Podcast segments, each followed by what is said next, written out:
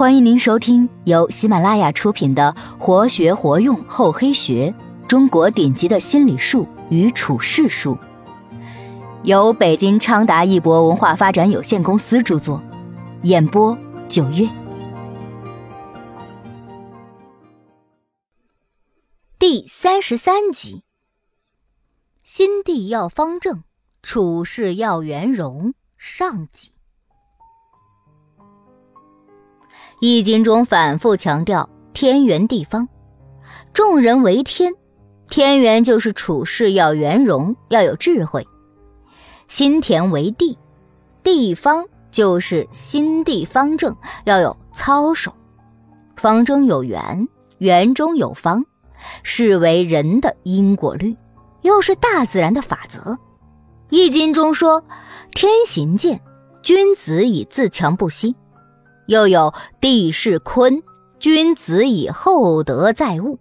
在这里，圆象征着运转不息、周而复始的天体；方象征着广大旷远、宽厚沉稳的地象。晚清重臣张之洞就是一位善用方圆之道处事的名人。张之洞少年时很聪慧，身形似圆。传说为将军山陵园转世，榜中探花，历任湖北、四川学政、山西巡抚、两广、湖广两江总督，官至体仁阁大学士、军机大臣。在晚清风雨飘摇的政局中，他提出中学为体，西学为用的方略，办实业，造枪炮，勤练兵。为晚清王朝呕尽最后一滴血，张之洞可算是一位性格刚烈、铁骨铮铮的人。然而他办事却很圆融。在他就任山西巡抚时，当时太尉票号的孔老板表示要送一万两银子给他，张之洞婉言谢绝了孔老板的好意。可是当他考察当地的情况后，发现山西受罂粟的荼毒很是严重。于是决心铲除山西的罂粟，让百姓重新种植庄稼。而改种庄稼需要一笔费用，但山西连年干旱欠收，加上贪官污吏的中饱私囊，拿不出救济款发放给老百姓。这时他第一个想到的就是孔老板。他想，如果说服孔老板把银子捐出来，为山西的百姓做善事，以银子换美名。他或许会同意。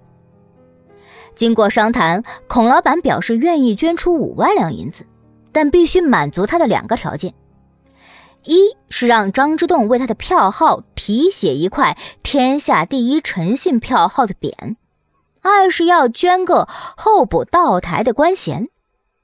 刚开始，张之洞觉得孔老板的这两个条件都不能答应，因为自己对他的票号一无所知。又怎么能说他是天下第一诚信票号呢？第二，他认为捐官是一桩扰乱吏治的大坏事。可是不答应他，又到哪里去弄五万两银子呢？经过反复思考，张之洞决定采用折中迂回的手段，答应为孔老板的票号题“天下第一诚信”的匾。这六个字意味着天下第一等重要的美德。就是诚信二字，并不一定是说他们太尉票号的诚信就是天下第一。至于他的第二个要求，张之洞最后给自己找了一个台阶：一来捐官的风气由来已久，不足为怪；二来即使孔老板做了道台，也不过是得了个空名而已。再者，按朝廷的规定，捐四万两银子便可得候补道台。于是，张之洞以这种退让的方式为山西百姓募来了五万两银子，可谓造福一方。其实，张之洞在官场上也深得妥帖之要义。他把王之春从广东调到湖北这件事情就做得相当漂亮。张之洞到湖北以后，想大兴洋务，但缺少得力助手。这时恰好湖北藩司黄鹏年去世了，空出了职位。于是他就想推荐自己的心腹去那里任职。张之洞觉得现任广东聂司的王之春比较合适。王之春是张之洞在广东时一手提拔起来的，他对张之洞自然是忠心耿耿、感恩有加。但张之洞考虑问题又多了一层，现在要把王之春调来，就应该为广东物色一个合适的藩司人选，这样王之春调来湖北的把握性才能更大一点。幕僚提出，不妨推荐湖北聂司陈允去广东做藩司，这样有两个好处：一是陈允是现在军机处领班里亲王世铎的远亲，世铎一定愿意帮助成全他；他自己京师门路也很熟；二来又可腾出湖北聂司一职，又多了一个帮手，这样在湖北办洋务力量就更强了。经过张之洞的运作，王之春很快调到湖北。而陈允去了广东做藩司，接下来张之洞又让赋闲在家的陈宝箴当上聂司，这样一来，方方面面都被张之洞摆布的妥妥帖帖，皆大欢喜了。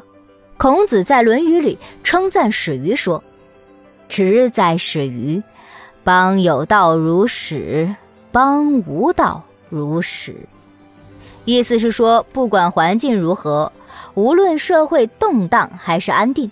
他的言行永远都要像剑一样尖锐而正直。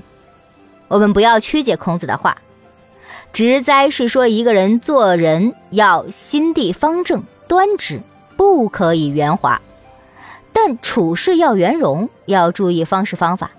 说话办事也直来直去，别人就接受不了了，事情也没有办法办成。本集播讲完毕，感谢您的收听，我们下集再见。